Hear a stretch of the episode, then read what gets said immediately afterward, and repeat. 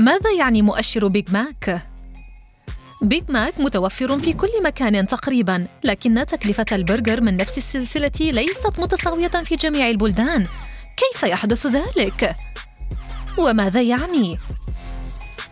وفقا لإحدى النظريات لا ينبغي أن تكون هناك فروق في الأسعار في السوق العالمية التي تعمل بشكل مثالي لكنها موجودة ويرجع ذلك لاختلاف القوة الشرائية في البلدان المختلفة عبر مؤشر Big Mac يمكن قياس هذه الاختلافات بسهولة. الخبيرة الاقتصادية باميلا وودول قامت بتطوير المؤشر ونشرته مجلة Economist البريطانية عام 1986 القيمة المرجعية للبرجر مصدرها الولايات المتحدة ففي عام 2023 وصل سعرها هناك إلى 5 يوروهات و28 سنتا بينما في جنوب إفريقيا إلى يوروهين و66 سنتا أي أن القوة الشرائية جنوب إفريقيا مقارنة بالولايات المتحدة تساوي النصف.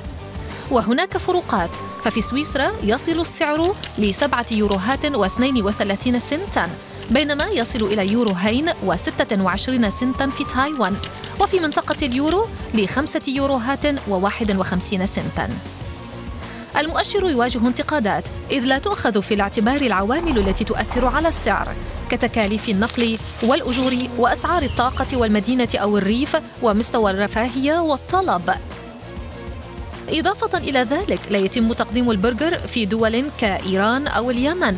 لهذا السبب واستنادا إلى Big Mac تستخدم الآن سلع تجارية ك iPad mini من Apple أو أرفف بلي من إيكيا كمعيار مرجعي للمؤشر. لكن ونظرا لشكله الجذاب يظل مؤشر بيج ماك ذا شعبية كبيرة ودائم الارتقاء.